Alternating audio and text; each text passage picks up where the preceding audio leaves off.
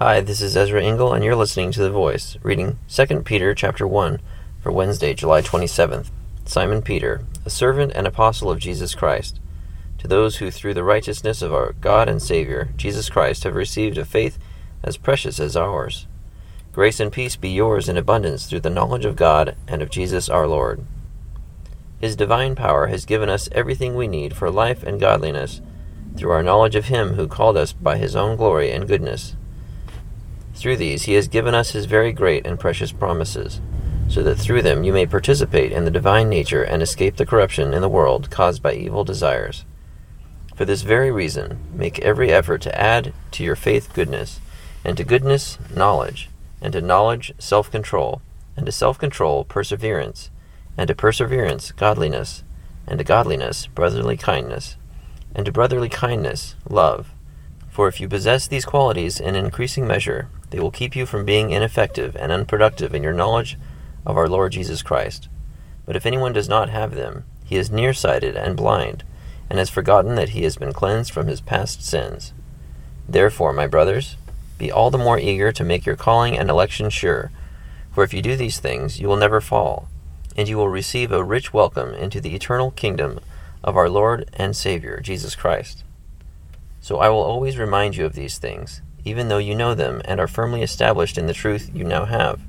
I think it is right to refresh your memory as long as I live in the tent of this body, because I know that I will soon put it aside, as our Lord Jesus Christ has made clear to me, and I will make every effort to see that after my departure you will always be able to remember these things. We did not follow cleverly invented stories when we told you about the power and coming of our Lord Jesus Christ, but we were eyewitnesses of his majesty. For he received honor and glory from God the Father when the voice came to him from the majestic glory, saying, This is my Son, whom I love. With him I am well pleased. We ourselves heard this voice that came from heaven when we were with him on the sacred mountain.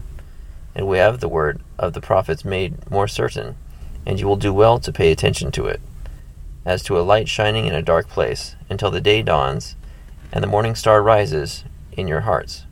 Above all, you must understand that no prophecy of Scripture came about by the prophet's own interpretation. For prophecy never had its origin in the will of man, but men spoke from God as they were carried along by the Holy Spirit. 2 Peter chapter 1.